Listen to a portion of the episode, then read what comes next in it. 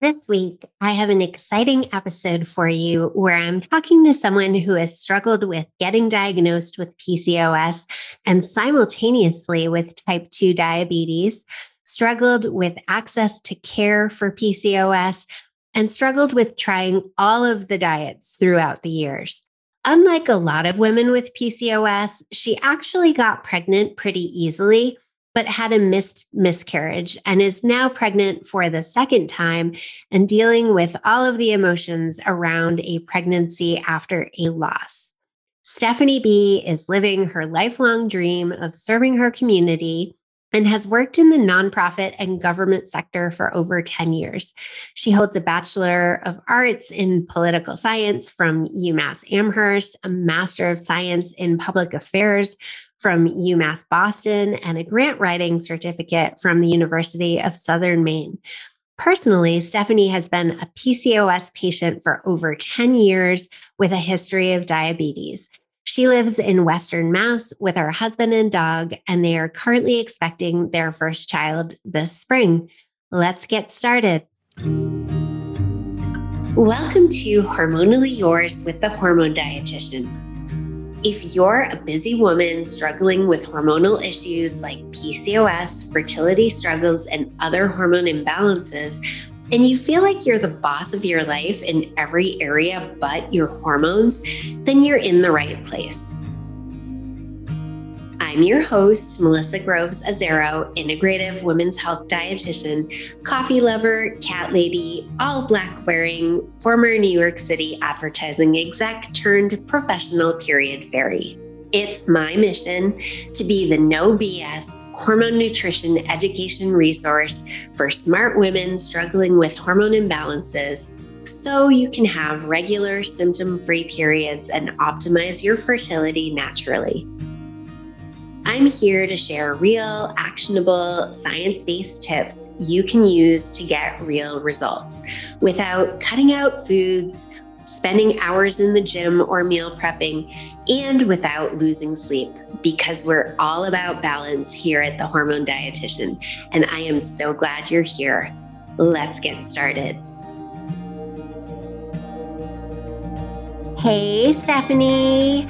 Why don't you? Hey. Hey, so glad to have you here. Thank you for having me. Yeah, I'm I'm super excited to talk to you about about your journey. Why don't you start by telling us a little bit about yourself and how you were first diagnosed with PCOS? Sure. You know, looking back, knowing what I know now about PCOS, I feel like it has impacted me my entire life. Like I, I look back at in elementary school, I had GI issues. I went to a ton of specialists. None of them could figure out what was wrong with me. They, you know, tried to say that I had anxiety, that I had heartburn, I had all these things. And I was kind of like a medical mystery of why I had an upset stomach for, you know, most of middle or elementary school. And then as I moved into middle school, I had tons of weight gain, like around the time of puberty. I had always been kind of like a bigger kid, but especially in middle school, I was gaining tons of weight. And I grew up in a middle class family. You know, we had access to good foods, and my mom was really you know, aware of feeding me fruits and vegetables. And I wasn't eating like a ton of processed things. And it was just kind of a mystery to her of why I was gaining so much weight so quickly when I was eating pretty much the same thing that everyone else was eating. And even in middle school, I had a doctor suggest to my mom to do the special K diet, which I don't know if you remember, but it was like that diet where it was special K cereal where it was like you replace, I think, two meals with Special K. So, you know, not the best thing to be telling like a 12 or 13 year old girl to just eat cereal for her meals. And a pediatrician even like suggested that I was sneaking food at night when my mom, you know, didn't know that I was like hiding food in my room because no one could figure out why I was gaining weight so quickly. And so once I, you know, got to puberty and once I got my period, it was really inconsistent. Like I think I was probably getting two to three periods a year. And again, my mom was bringing me to the doctors and was like, this doesn't seem right. And of course, they just chalked it up to me being obese, telling my mom that I needed to lose weight. And so that was kind of always a constant battle too of, you know, I I wasn't having a consistent period. And when I was having a period, they were awful. They were really heavy and just I had a ton of symptoms along with my periods. And so finally, after kind of years and years and years of my mom pushing that this wasn't normal or, you know, that I was having all of these symptoms that weren't adding up, I finally was able to see a new OBGYN who had said, you know, there's this thing called PCOS and we're seeing it in in young women now and we don't know a whole lot about it, but I'm to I'm to test you for it. It's just a simple blood test. I'm also to test you for diabetes because we're finding that type 2 diabetes is kind of going hand in hand with this PCOS and kind of all throughout middle school and high school I was pre-diabetic, but my doctors kind of followed up with it inconsistently. It was just kind of something that was mentioned at my appointments, but I don't really remember ever being given any guidance on what to do for pre-diabetes other than, hey, you should try all of these diets, you know, and lose weight. And so finally, when I was 21, I was diagnosed with PCOS. And I was also diagnosed with type 2 diabetes. And with the type 2 diabetes, it was like, oh, you know, we're going to send you to an endocrinologist. There's going to be a registered dietitian there. You're going to, you know, track your blood sugars. You're going to go on medication. And for PCOS, it was just kind of like, yeah, you have this, and that's why you're not getting your period. You know, we'll try switching your birth control. And oh, and you know, when you want to have kids, you probably aren't going to be able to have them naturally. You know, that it was like there was no information, and the information that I got was really scary to a 21 year old that wasn't even thinking about kids at the time to, you know, hear, oh, yeah, and by the way, you probably can't have kids, but we're not going to give you any more information about it. So that was kind of like my initial introduction to PCOS. And this was back in 2010. So, you know, we had the internet, but it wasn't like it is today where, you know, you go on Instagram and you you find information. It was just kind of like you you have this and you know, come back when you want to get pregnant. That's, you know, that's something that we hear all the time from people with PCOS of it's only a problem when it comes to fertility was really the messaging around it. It's so crazy because I mean, they knew enough to know that the type 2 diabetes was connected to the PCOS, but not enough to say, like, okay, this is how we address all of it, you know? Yeah. Yeah. It really was like, just here's this information dump and, you know, come back. Here's, here's some new birth control. it, and even like the endocrinologist was kind of like, yeah, you know, PCOS, but we really need to treat the type 2 diabetes. And type 2 diabetes is serious. You know, it should be treated, but there was really no. I remember going to the endocrinologist hoping that they would give me information about PCOS too. And there was basically no mention other than, yet again, if you lose weight, you know, you can re- reverse your type 2 diabetes potentially. And we know that or you know we quote unquote know that it might help with the PCOS. It's also just so disturbing knowing what we know now about nutrition and blood sugar control. It's like, you know, especially diets like those, this uh, slim fast diet, which I remember from college, or the, you know, special K diet. I can't imagine a worse breakfast for someone with PCOS, you know, to eat like just refined carbs and minimal protein and, you know, spike your blood sugar even more. That's the thing of you know, now that I know what I know about insulin resistance and diabetes, it's like, of course I was hungry. You know, I'm spiking my blood sugar like crazy, starving myself with these small meals. And then, you know, getting mad at myself because I'm hungry. It's like, of course you're hungry. You're not eating anything.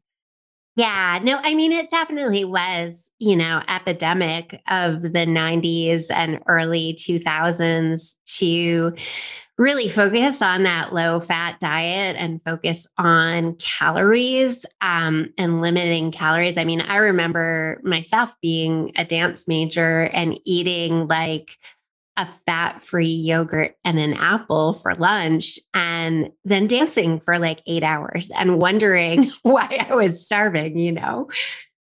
Yeah. Yeah. Everything was like fat free. And I remember, so I did Weight Watchers on and off. I did, you know, my fitness pal for counting calories and things like that. And I remember bringing measuring cups to the dining hall at college and like standing at the buffets and measuring cupping you know my my meals it's just it's crazy but that was the message of it's your fault if you're gaining weight or your weight isn't where you know doctors think it should be so here's you know all of these restrictions and all of these things that you should be doing Wow, that sounds so disordered now to be like packing yeah. little cups and tablespoons with you.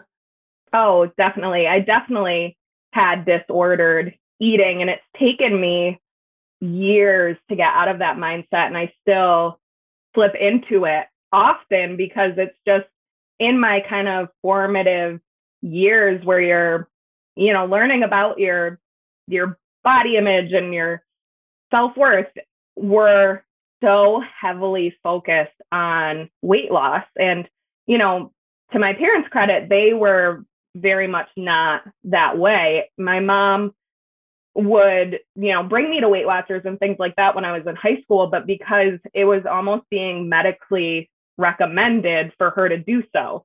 You know, it was like doctors were like, well, this diet didn't work. So here, try this one. You know, and and it was like, well, if you want to get your diabetes under control, if you want to get your PCOS under control, then you have to lose weight. So it was like at points it didn't even feel like it was because of my body image that I was trying to lose weight, but it was like, oh, well, if I want to, you know, live a normal life, then I need to lose weight because that's what doctors are telling me. Yeah, it's such a complicated message, but I mean, absolutely reinforced by society, especially at that time. I remember, you know, teen magazine used to be a thing when I was in middle school and high school, and they used to have this annual model contest where you would send in your pictures and they would pick you to be their, you know, find of the year. And I actually remember Tiffani Amber Thiessen from um, from 90210, like the later years of 90210, she was actually one of those model picks. And I just remember like poring over those images, and all of them were like 5'11, 115 pounds.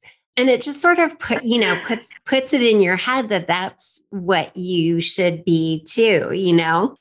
Oh, absolutely. I mean, I was all like I mentioned, I was always the plus size girl of my friends. I was the one who, you know, like I remember for like homecoming and prom and everything like that in high school, going to the mall with my friends and being the fat friend that held their purses and their shoes while they tried on prom dresses because I didn't fit into the sizes that all of these stores had with with prom dresses. I had to go to like bridal shops or kind of like middle aged stores to find my size.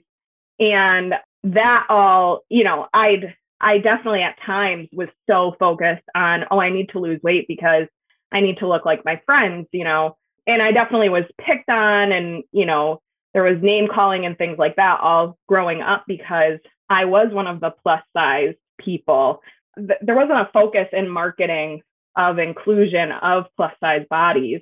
It was all the very thin girls. You know, I, I didn't really participate in sports, not because I didn't like sports, but because there weren't any role models of plus size people in sports. Like I was like, oh, fat equals out of shape. So I'm not going to, you know, go out for the basketball team because they're all thin. And if I'm plus size, then I can't be on the team. You know, I think social media is a double edged sword now where it can be harmful to self image.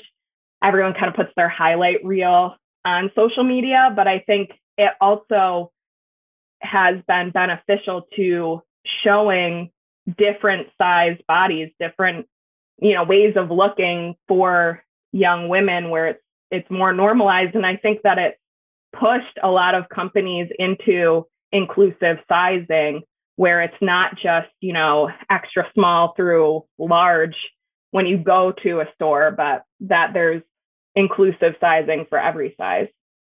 Yeah, when I was a teen, there was a store called 579, and that was like those were the only sizes they carried.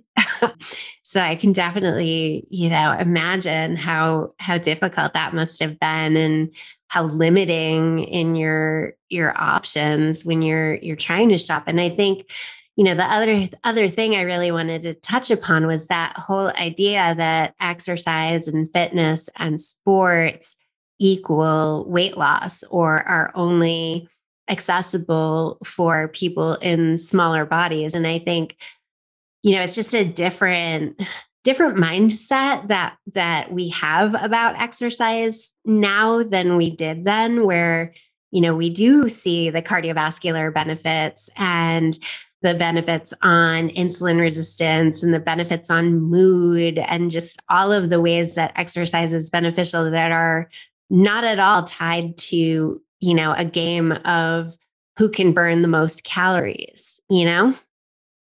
It took me such a long time to detach that mindset of I need to lose weight because I need to burn off calories. Like I was definitely the person at, you know, 21, 22 years old that would go out all night with friends, eat pizza at the end of the night, and then be at the gym at 9 a.m. because I had to quote unquote work off what I did the night before. And that's just such a crazy mindset to have. But there is this culture in working out where it's like it needs to cancel out anything that you've eaten or done. And so it took me a, a very long time to to learn that movement doesn't have to be punishment. It can be enjoyment, it can be, you know, good for you in other ways that don't have anything to do with weight. It can just be a fun activity that you do for yourself. Yeah, even in New York City and I I love my old spinning instructor. Like I loved her classes. She was you know, really traditionally trained in spinning. So, no like weird arm movements or anything like that. She always had great soundtracks. And this was like way before the Peloton age, you know, but every year she had a turkey burner uh, spin class that was three hours long. and I think about that Three now. And hours. and I oh did it because I I loved it. Like I loved her classes. It was, you know, it's very much like a party atmosphere and you're working hard. And like to me, it was almost like meditation because when you're working your body so hard, it's like it really kind of does successfully shut your brain off. So, really good for anxiety. But I just think about like, you know, the message that that sends too. It's like, oh, you can eat your Thanksgiving, but you have to burn it off after. A holiday that's centered around food and it's supposed to be about thankfulness and enjoying loved ones' company. And it's like, oh, I have to, you know, burn this off. I definitely have done spin classes as well that were turkey burner classes. And I forget, I did one once that was like a New Year's Eve class and I forget what they called it, but it was basically like, oh, you're going to be eating and drinking a lot for New Year's. So come burn off the calories before you, you know, ingest them. I've definitely run those New Year's Day races where, you know, it's like 7, 8 a.m. on New Year's Day, and half the crowd is hungover and the other half is still drunk or still hasn't gone to bed yet from from yeah. New Year's. Um, but it was always like a 5K, it was never, you know, anything really strenuous. Yeah, it's, it is. I, I think things are, it's, it's actually still kind of hard to find fitness classes I've found that don't include language around burning off your weekend or fitting in those jeans or, you know, messages like that. So you mentioned some of the diets that you had tried. Um, were there other things that you tried, different weight loss plans or exercise regimens or medications? Have you kind of been through the ringer on all of that too? You know, I mentioned Weight Watchers. I I did Weight Watchers before there were like apps and you know everything. It was like you got this little points booklet and you got this little tracker that's how long ago I began with Weight Watchers. And I would say that I probably did Weight Watchers on and off for 10 years.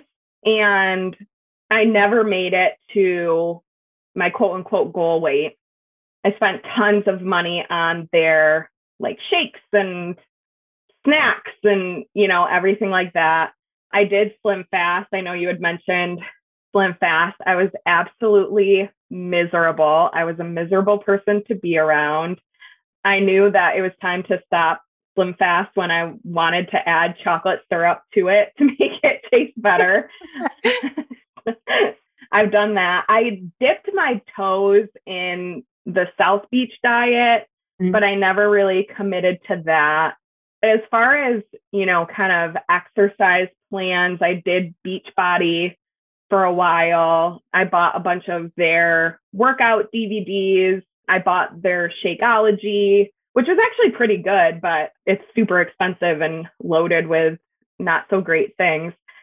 And that, I mean, you know, I've I've known some people that love Beachbody and I'm all for if you find an exercise routine that you love and you can be consistent with, do it. But for me, it was chocked full of that harmful messaging of being thin and you only work out to get thin. And you know you kind of push through if you injure yourself or you know there's no rest days and things like that. And and i i looked into being a coach at one point i had friends that were coaches and yeah so i i got deep into the the Beachbody world before i got out and then as far as medications go, I was on metformin when I was uh, type 2 diabetic. And I don't think I mentioned this kind of when I was talking about diabetes, but I did end up reversing my type 2 diagnosis through diet and exercise and using metformin. And so I, I ended up in 2012 reversed my diagnosis. And then ever since then, I've had really good A1Cs. They check them pretty regularly. I also don't think that I've mentioned that I'm I'm pregnant, and so they've tested me for gestational diabetes twice just because of my history and my family history and having PCOS, and my blood sugars have been good throughout my pregnancy as well. But I I ended up going back on metformin for PCOS, and I felt awful. I think honestly because my blood sugars had improved so much after mm-hmm. using it initially, I just felt so sick. I was getting big drops in my blood sugars. I didn't end up, you know, losing any weight or achieving whatever they had wanted to achieve with putting me back on metformin. And I know for some women with PCOS, it is effective for them, but for me, I just didn't have a really great reaction to it the second time around. And one thing that I also wanted to mention that I just think is just kind of ridiculous is so I've struggled with cystic acne. That's always been a PCOS symptom that from puberty to into my 30s now, I've had on and off cystic acne. And so before my wedding, I went to my dermatologist and I was like, you know, I want to clean up my acne for my wedding. And she ended up putting me on antibiotics to clear up my acne. And so I had to be careful. Like I remember going on my bachelorette and we went to Maine and I had to sit in like one of those sun tents because I mm-hmm. couldn't be in the sun for too long. I remember like not really wanting to drink a whole lot at like the rehearsal dinner because I was afraid of what it would do to my antibiotics. Like it's just crazy, you know, the the measures that we go to sometimes medically to address these symptoms of PCOS. Yeah, I think, you know, what what we don't really talk about is the long-term impacts of some of those things, especially when it comes to the acne meds like Accutane or antibiotics. And I mean, knowing what you know now about how the gut is involved and how taking antibiotics or taking medications can make your gut microbiome situation even worse, it's like, you know, it really kind of is a trade-off. It's like, okay, well, I'm gonna, I'm gonna do this for the short term, but then you might have, you know, lasting effects afterwards. To go on antibiotics and you know affect my gut that way is just kind of silly but yeah but you know it's your wedding and they're you know talk about societal pressure. It's like you've got to look perfect on your wedding day right? So you mentioned that 2012 is when you were able to reverse that diagnosis of type 2 diabetes through diet, lifestyle, and metformin. What were some of the things that shifted for you? Like, what was it that kind of finally clicked for you in terms of the diet and lifestyle piece? Yeah. So I would definitely say that diet wise, I definitely had disordered eating. I mm-hmm. became obsessed with counting calories. I used my fitness pal. I, you know, went on Weight Watchers for a time and I was very focused on calories in, calories out. And so I wish I had like better advice for people instead of, you know, that, but but I really I had started out doing pretty well, just you know, making sure that I had like balanced meals and that I was cutting down on processed stuff that I was this is something that like diet culture loves, but making better choices. But then I just became obsessive about it the more that I lost weight because so many people complimented me on my weight loss. And I was, you know, getting attention that I had never gotten before. I was fitting into clothes that I had never fit into in my adult life. And and so and, and these compliments were meant to be good, you know, but when we compliment people on their bodies, it just reinforces that, oh, I'm better, thinner. You know, I'm there was something wrong with me when I was plus size. And now that I'm in more of like a mainstream size that must be better because people are saying that I look great. You know, they're amazed at my progress and and things like that. And so diet wise, I I became really obsessed with my diet, but I also became really fitness focused and that's something that I think was a positive out of all of that. I'd also moved to Boston around that time and I was just walking a lot more. I lived mm-hmm. like a, a half a mile from the T, from the subway. And so to get to school, to get to work, I was walking a lot more than I would. I live in the Berkshires in Western Massachusetts. And so it's a lot of driving when you live in a rural area. And so I was getting a lot more daily movement, which I think helped. But I also began working with a personal trainer while I was out there. I lived with roommates that were really active. And so we would go for runs together or we would go to the gym together. And so I really started to like fitness and and learn things that I like to do with fitness rather than making it just about losing weight, even though I definitely had that mindset of, oh, I went out last night, so now I need to go to the gym to work it off. I like started, you know, one of my trainers started doing powerlifting and I really liked that. And then later in my adult life, I, I continued doing powerlifting. And so I think finding workouts that I really liked helped with with my blood sugar management. Yeah, absolutely. You mentioned with people complimenting you on your weight loss and then sort of the pressure to maintain that. I think the less glamorous side of thing is is that everybody notices when you're losing weight, but then maintaining that loss is so much harder than losing the weight in the first place. And I remember a similar thing happened with me when I had mono in high school. And then I, I kind of had recurrent throat infections through college. And sophomore year of college, they, you know, took my tonsils out when I was home for Christmas break. And I couldn't eat. And I lost like, I don't know, 15, 20 pounds.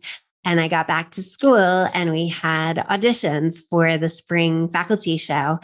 And I performed more that year. I got cast in more pieces than I ever had before or ever did afterwards. And it it is, it's that reinforcement that, like, oh, what you're doing, you need to keep doing.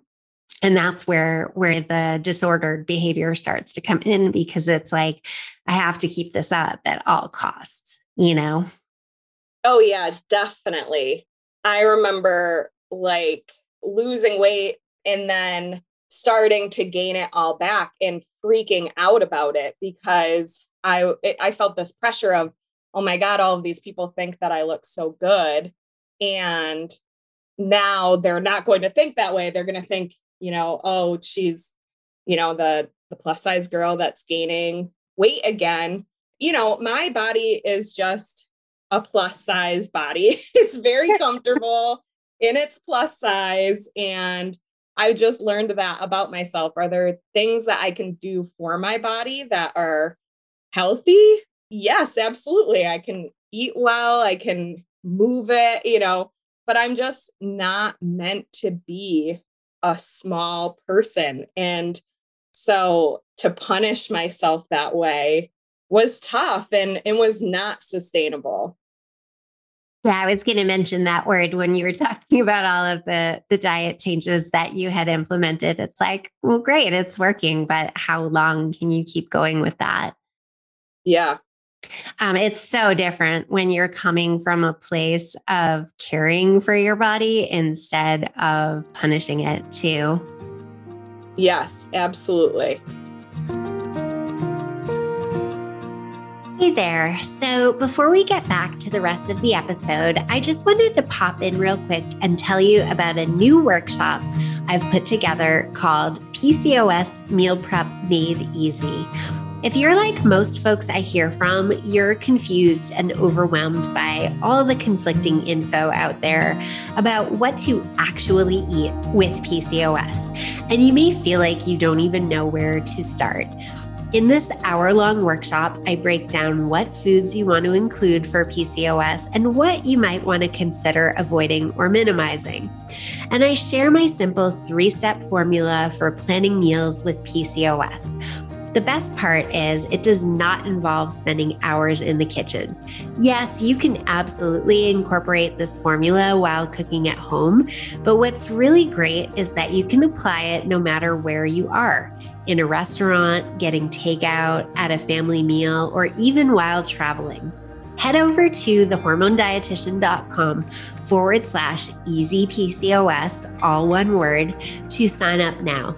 Signing up is your first step to finally understanding how to eat to manage PCOS. All right, cool. I'll see you there. Let's get back to the episode. Yeah. So you mentioned you're pregnant and you're due at, at the end of April, which is really exciting.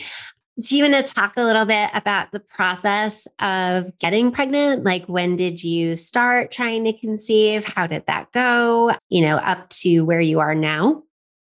Yeah. So I, you know, have been with my husband for it'll be 10 years this October. And so about a year ago, we we've always well, let me back up. One thing that is awkward about PCOS or, you know, this obligation that I kind of felt is when I met my husband when we started to get serious and started to talk about getting married and everything like that. I felt like I kind of had to tell him, like, hey, I have PCOS and I might not be able to have kids. And that's just a large weight that I feel you know, knowing other women, talking with them about their PCOS, that a lot of us feel like, you know, we need to tell our partners or that. I know for me personally, it made me feel at times less like a woman or less, you know, worthy of all of the things because there might be this defect with me.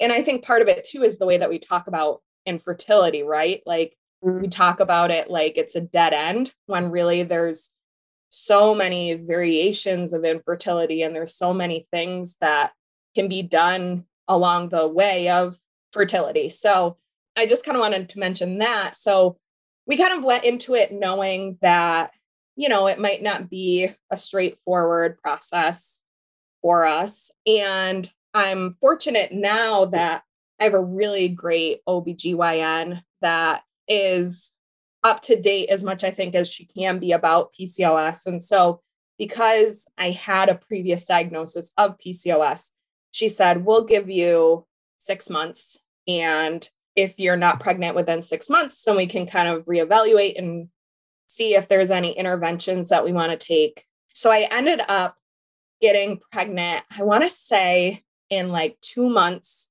naturally, which I was shocked by because for 10 plus years, I'd been living with this mindset of, I'm going to need IVF and it's going to take rounds of it. And, you know, and so we were just like ecstatic to be pregnant naturally. And so, one thing, you know, that's kind of weird about pregnancy is like you take this test and you're all excited. And then you know, assuming that you want to be pregnant, I want to be mindful that right. not everyone, you know, not everyone that takes pregnancy test is excited by the result. But for us, because we wanted to be pregnant, you know, I was very excited. So you call the doctor and then they're like, okay, we'll see you, you know, depending on when you get pregnant in a few weeks. Yep. And so so you're kind of just like sitting there okay. like um what do I do? So you know, so I went for my normal, you know, checkup. They call it, you know, like the dating checkup or something. You basically take another pregnancy test at the doctor's office and then they go through this long list of things that you can't do anymore. and so then I ended up going for my dating ultrasound. And unfortunately, with my first pregnancy at the dating ultrasound, I should have been eight weeks and two days and I ended up being the baby was six weeks and five days. So mm. the baby, you know, hadn't progressed past that. And they told me that I would miscarry. And it honestly is like you're watching a car crash. Like I felt out of my body at that point because for me, all of the people that I had known that had miscarriages they had like an event. You know, right, it wasn't started bleeding and they really, yeah. And I felt like because so much focus my entire PCOS journey had been on if you can get pregnant. So I felt like, oh, we kind of got past this first hurdle and you know, I'm I haven't bled, I haven't had cramps. So going to this ultrasound and being given that news was really disarming and miscarriage is just awful. You go through such a grieving process and it's different because, you know, if you lose a loved one or a friend or a relative. It's like you have photos of them, you have memories of them. But mm-hmm. for us, we hadn't really told anyone that we were even pregnant. And so to lose someone and like you never really met them, you just kind of had this dream of them is just honestly terrible. One of the hardest things that I've gone through in my life. And and I naively thought too, you know, obviously I knew miscarriage happens pretty pretty frequently. Mm-hmm. I just kind of thought like, oh, we'll be disappointed, but then at least I'll know that I can get pregnant. Like it always was just about can I get pregnant was the main focus of what I understood about fertility. And so I had a D&C just because it seemed like my body was not going to miscarry on its own. And then we took a really long break because I just knew that if I was going to go back into trying again, that mentally I had to be in a really good spot. And so we ended up taking probably almost a year off. And we ended up getting a Peloton. I'm like one of those annoying Peloton people that could talk to you forever about how much I love it.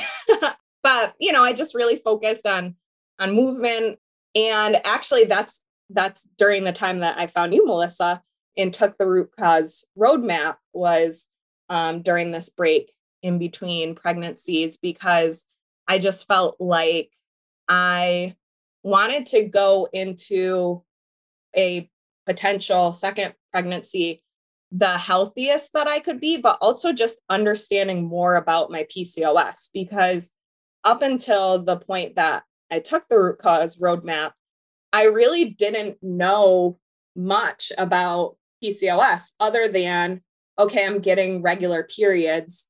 So that's a good sign, but I'm still having acne. I'm still you know losing hair. I'm still exhausted. And so there's there's got to be other things going on.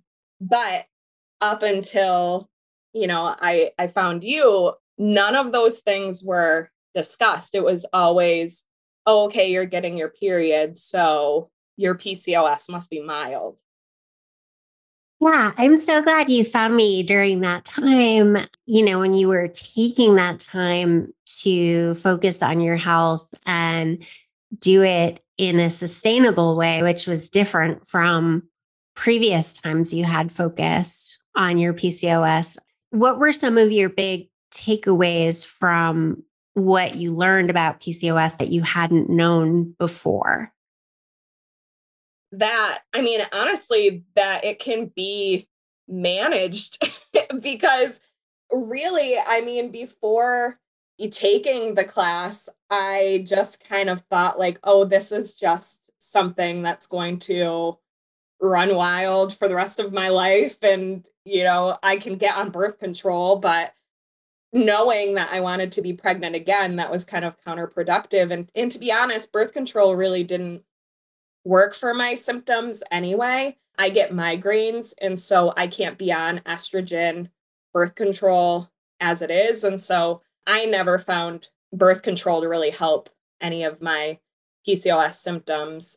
But that, you know, that there was a blood sugar relationship with PCOS, like I kind of always guessed that because PCOS and type 2 diabetes um, and insulin resistance are so closely linked but you know that there was relationship with that and that the more that i could ban it balance my blood sugar now that i've moved past type 2 diabetes the more that i could help my pcos and just a lot of the things that you teach in your root cause roadmap about you know the protein fat fiber for your for your plate and that sleep and stress reduction can play a role in balancing your PCOS. I just, I really gained so much and so much that is easily integratable. You know, it mm-hmm. takes time to form these habits, but it's not like I had to move mountains or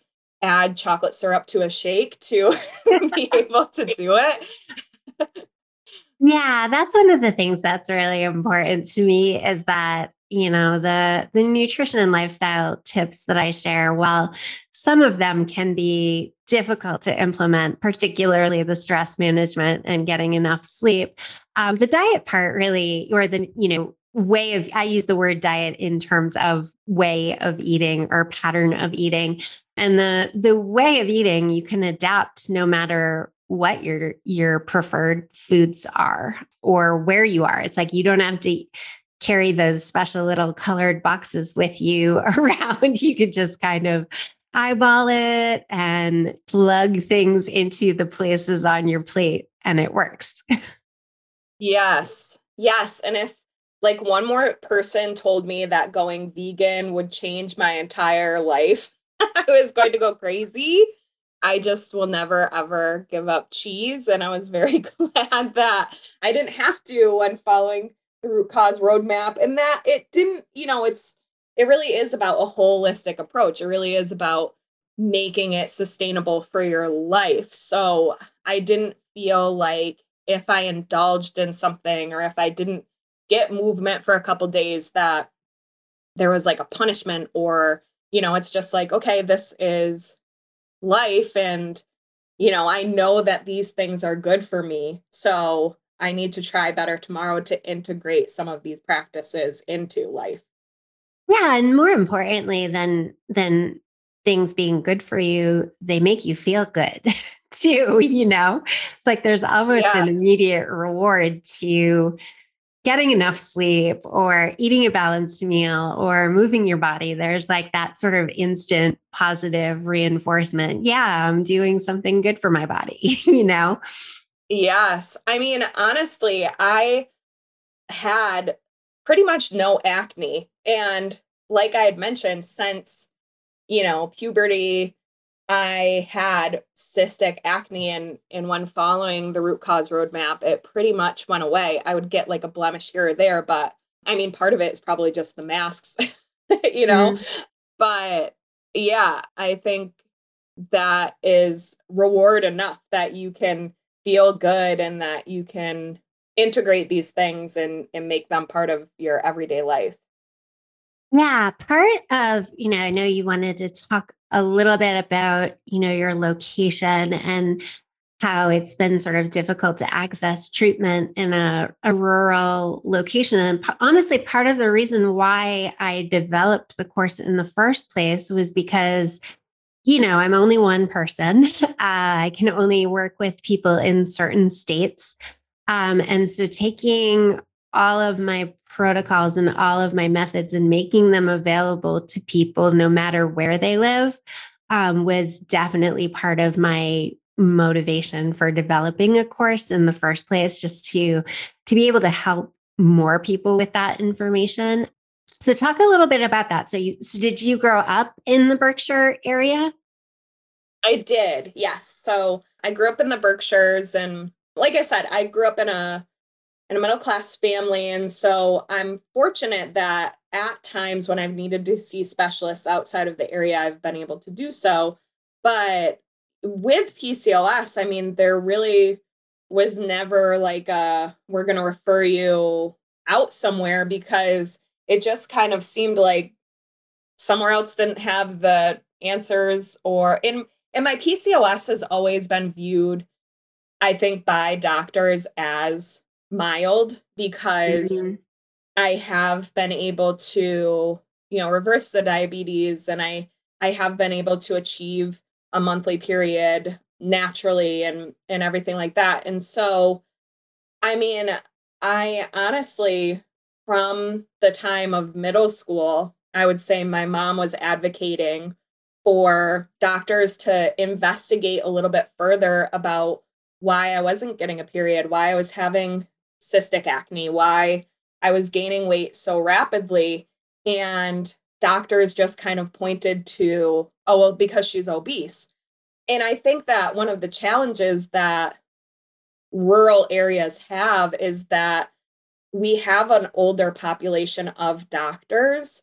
There mm-hmm. aren't a lot of young doctors that are getting trained, you know, in the best hospitals, training hospitals in the world.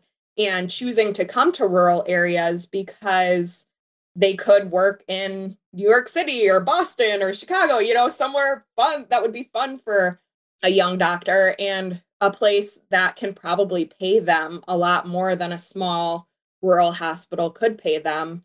So I know that hospitals are having a tremendously hard time recruiting new doctors. And I think that has an impact on our treatment because if you've been, you know, doing the same thing for 30 years and you have a caseload that's huge because there aren't enough doctors to share the caseload, then you're probably not taking, you know, continuing ed credits in something like PCOS because there's things that you need to be learning about that are affecting a greater population of the people that you're treating. But what we do know is that there's so many women out there that have PCOS that have been, not been diagnosed. So I would make the argument that PCOS is definitely something worth studying. But you know, I just think that there's there's not a lot of people to choose from where in a larger area it's like okay this practice or this doctor is not working for you i'm gonna you know call up this one that i found that works with my insurance that's the other thing too yeah. right is if you're fortunate enough to have health insurance which i live in massachusetts so we have you know universal really good insurance yeah yeah yeah but you know if you can find someone else that works in your plan are they going to be better than than the doctor that you're seeing yeah, it's hard. I'm actually starting to discover this for the first time myself because we moved from the New Hampshire seacoast, which is, you know, a much more bigger city area over there, or at least, you know, pretty close driving distance to larger cities. And we moved over to the west side of New Hampshire. And it's yeah, really kind of the first time that I'm I'm dealing with this. I did deal with it a little bit on the seacoast where I was looking for a second opinion from a specialist and you know, I was willing to drive down to Boston to get that second opinion, but my insurance was New Hampshire. So, like, it wasn't going to work with my insurance. And then here, you know, we are fortunate that we are under an hour drive from Dartmouth Hitchcock, which is a fantastic hospital, but it's still like if you have anything beyond primary care, you have to go up there. And I recently actually just discovered this with with veterinary care too. We have a fantastic vet for our cats here, but we had a, a veterinary emergency a couple weeks ago, and we had to drive down to Northampton, Mass, so over an hour to take our cat to an emergency vet because there's there's not one here, and it's just you know. And then the one down there was so overloaded because they're like the only one for you know, an hour and a half radius. So it was a seven hour wait to get our cat in with the emergency vet, which is just, wow. you know, mind blowing in the case of an actual medical emergency that you have to wait seven hours for care. So it's definitely a problem. And I, I definitely can see your perspective that it it is hard to recruit new young talent to come work in more rural areas. Yeah, and I'm very fortunate. My OB is actually in Vermont, and I'm very fortunate that my insurance transfers over there, and I now go to an OB that's younger, and and their practice is up to date on things, and you know, even like now that I'm kind of looking into birth and different philosophies of labor and you know, skin to skin time and cutting the umbilical cord and all those fun things. Everything that they've mentioned, they, it has been kind of the most up to date, cutting edge. Even, you know, for me, what was really important was continuing exercise in pregnancy. And there's kind of like this old school thought of don't get your heart rate up, you know, mm-hmm. don't lift weights, don't. And, and so when I had my positive pregnancy test for my my second pregnancy, this current one, I kind of like was doing low impact rides and doing like arms and light weights because I didn't want to push anything.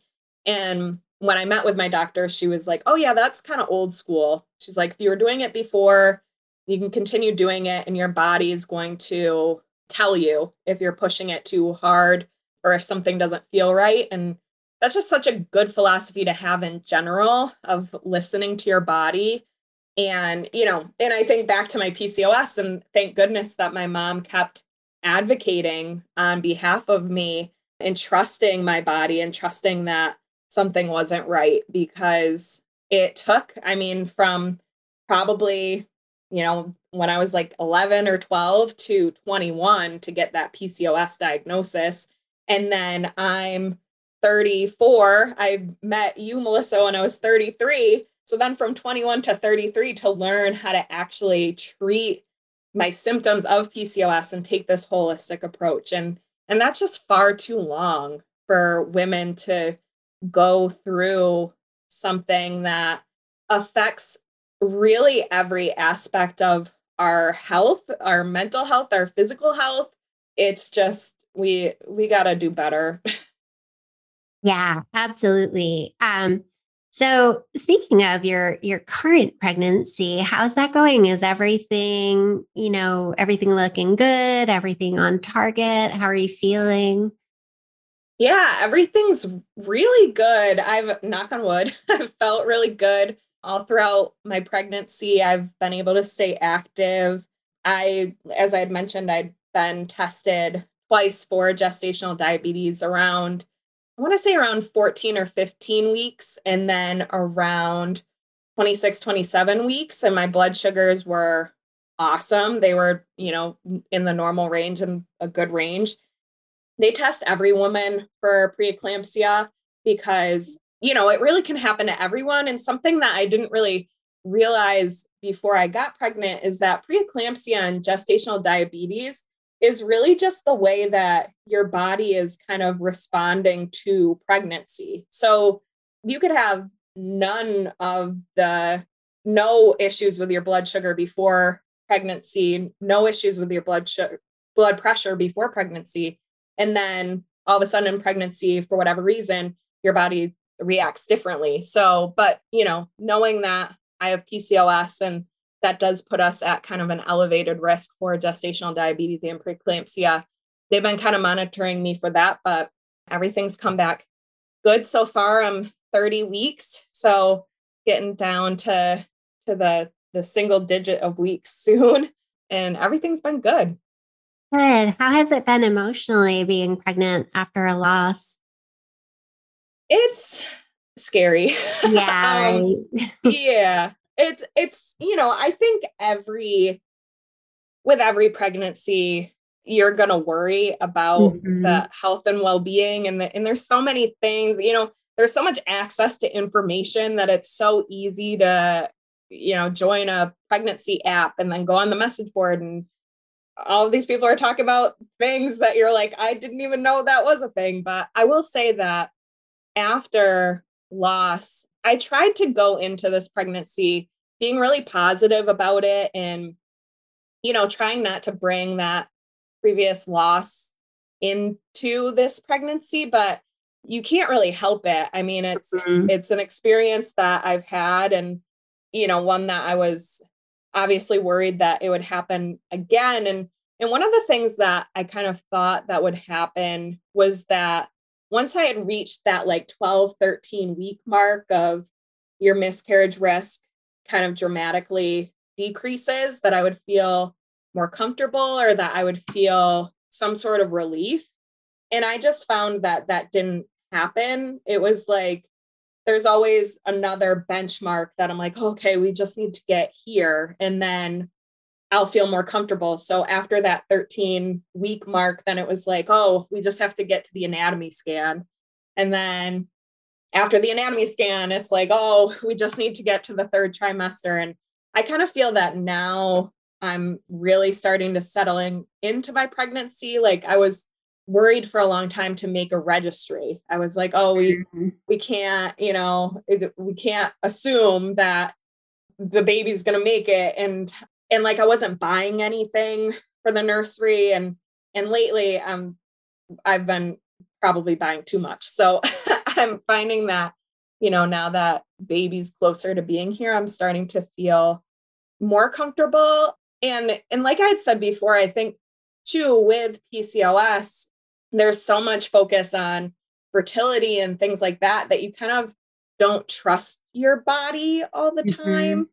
And so I think that coupled with pregnancy loss after my pregnancy loss, I didn't trust my body again either. Like I was like, we got pregnant and then, you know, I I wasn't able to carry this baby. And and miscarriage happens for a variety of different reasons and it's never anyone's fault. And and I actually, because I had a DNC, I was able to test the tissue, which is something that not a lot of women are, are able to do. And, and they found that, you know, it just kind of was one of these things where mm-hmm. genetically, for whatever reason, the something didn't add up. And and it, I, I found too after loss that, you know, it's so hard with social media because it's like one of those things where it's like once you notice something, then it's like all you can see, you know? And so after our loss, it was like everyone I knew was getting pregnant. and mm-hmm. every every post that I saw was like another announcement or another person having a, a baby. And and one of the things that us women with PCOS don't have the luxury of is accidentally getting pregnant or you know you can accidentally get pregnant with PCOS but but that there's so much emphasis on your fertility that I I started to get kind of annoyed I guess at, with these people that just would be like oh whoops you know we got pregnant or it just took one ovulation test and you know we're having a baby and and not that it's their fault. I mean that it's not their fault that they haven't had to go through this journey but i wish that everyone's journey was more normalized and that there was more of a focus on sensitivity around pregnancy. You can absolutely be excited about your pregnancy. It is so exciting. But being sensitive to not everyone's journey is going to look the same is something that I'm hoping that our society will get better over time. And actually, Chrissy Teigen had lost her son right before we had our first pregnancy loss. And her sharing her journey, although different than mine, was so tremendously helpful. And that's why I've tried to be so open about my miscarriage and also my PCOS is because it helped me so much to be able to see and hear of another woman and the journey that she's gone through. And that, you know, you look at someone like Chrissy Teigen and it's like, she's a model and she's married to a famous singer and she has beautiful children. And, you know, that, that like not everything is perfect was helpful for me to see. And and I try to be very sensitive to the fact that I am a woman with PCOS who is able to get pregnant naturally. And that's not an experience that many women with PCOS will have. And it's not assumed that if we want to have a second baby, that it's the same experience that we'll have moving forward. Yeah, so, absolutely. I totally agree about the celebrities too. Like the more people are speaking out, I mean, celebrities, but also normal women, you know, speaking out about their miscarriages or their eh, their struggles with fertility. You know, it makes a difference and it raises the level of awareness so that you know, who was it? Was it Justin Timberlake who made the stupid? No, Justin Bieber. I always confuse the the Justins uh, who made like the stupid pregnancy April Fool's joke, and it's just like so insensitive. You know, it's like those are the kind of things that shouldn't be happening anymore. Yeah, yeah, absolutely, and just being mindful of the the way that we share you know our pregnancies that that you know for for some people yeah like sometimes it just takes one really good night and you end up with a baby but for some people it's it's years and years of of wanting and wishing and hoping and that both journeys are beautiful and you know worthy of of sharing. And also if you decide never to have children you know if you're child free by choice or child free not by choice that is 100% valid too and it doesn't make you less of a woman for sure. Yes absolutely. Yeah so you've actually gotten involved in some PCOS advocacy recently too. Why is that important to you? Yeah, so I have a master's in public affairs and a bachelor's in political science. And so I've been involved in politics for for a long time and you know and professionally I've done advocacy for different things but for me personally, for PCOS, it's so important because sharing our personal stories can be tremendously impactful when making decisions about what to fund. You know, there's only so much money that can go around. And our congressional leaders or our state leaders hear from people every single day about what needs to be funded and why it's important. But if they're able to see the face of someone that's struggling with PCOS and how it's impacted their lives, that can really move the mark, that can stay in their minds for when they're thinking of what to fund and prioritizing it. And, you know, one thing that I wanted to mention too is that you don't need a degree in political science or you know, a master's or anything like that.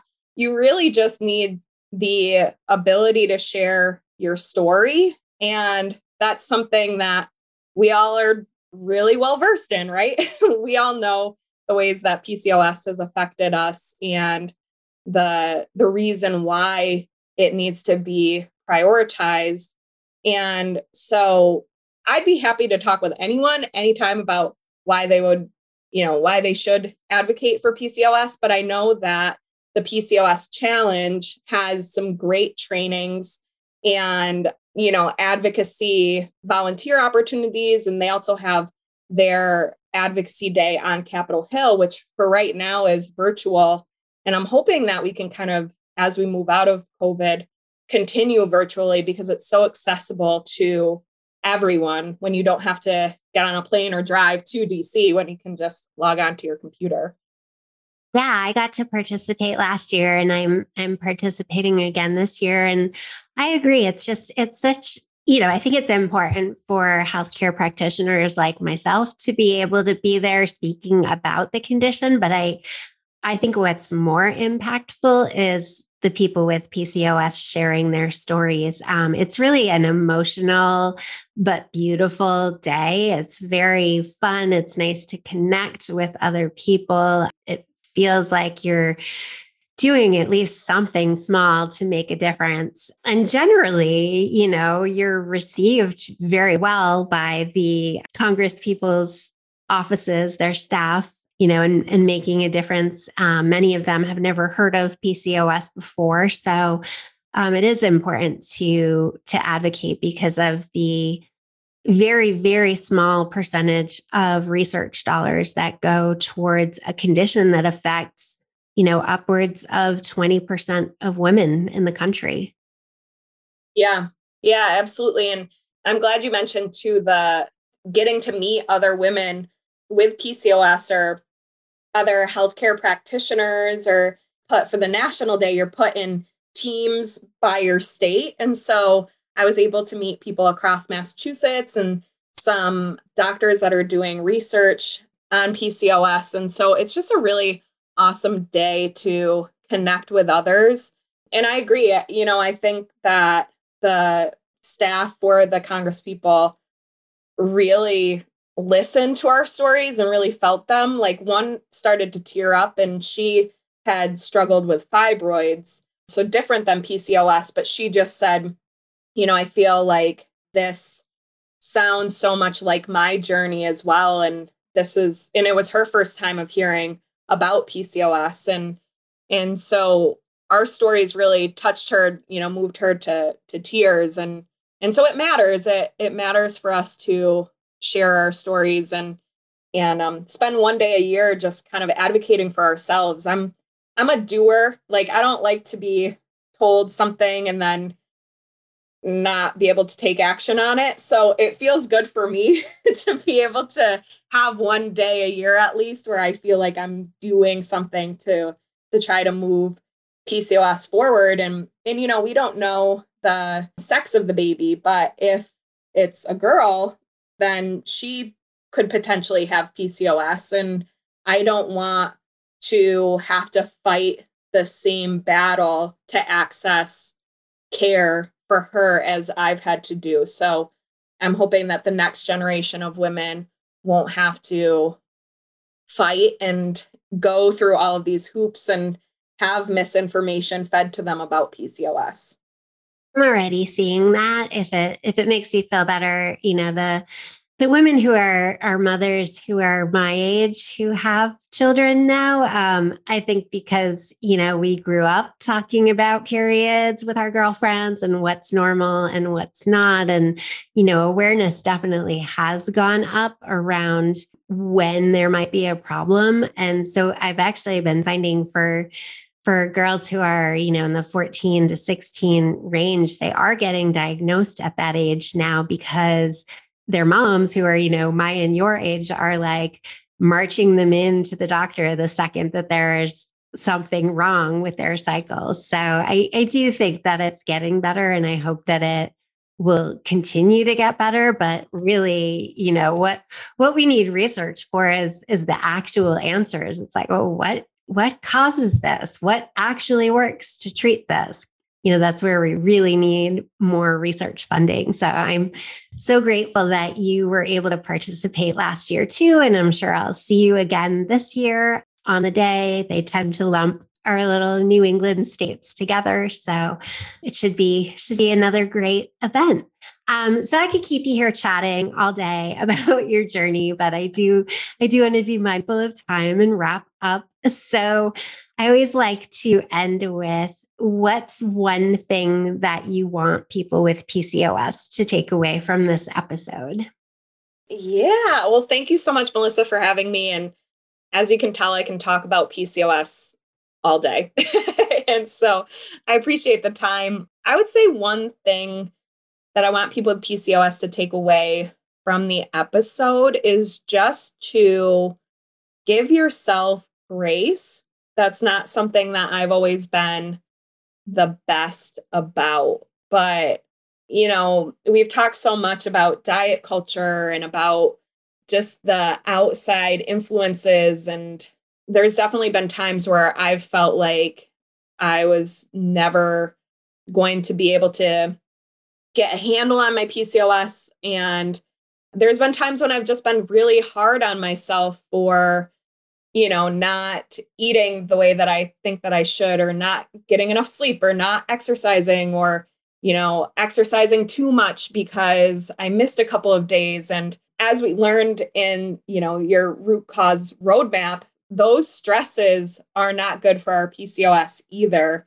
And so taking the time to just be patient with yourself, we're living with a chronic lifelong condition at the end of the day. And so, you know, you can be doing everything perfectly and one of your symptoms might pop up again and not taking that as you're doing something wrong, but just really getting back to the basics of what was working for you before, or taking the time to really integrate these.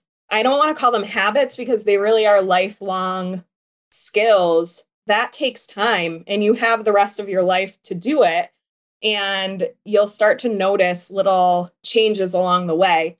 So I would say that, yes, give yourself grace is the thing that I'd like people to walk away with. Love that. It's, you know, you're you're in it for the long haul, so you really have to pace yourself when it comes to making changes that you can live with for a lifetime. So I really I think that is a perfect way to end the episode. And I just want to thank you again so, so much for taking the time to come on and share your story with me. I think you know it's going to make an impact on a lot of women who who maybe are where you were a few years ago and give them hope for what's possible. So I, I really appreciate it and thank you so much. Yes thank you that's it for this week. Thank you for listening to this episode of Hormonally Yours with the Hormone Dietitian. If you enjoyed this episode, I'd really appreciate it if you could open up the podcast app you're probably using to listen to this episode right now and leave a quick rating or review. Your reviews help this podcast get seen by more women who could benefit from the information I share here. Stay tuned for our next episode, and in the meantime, stay balanced.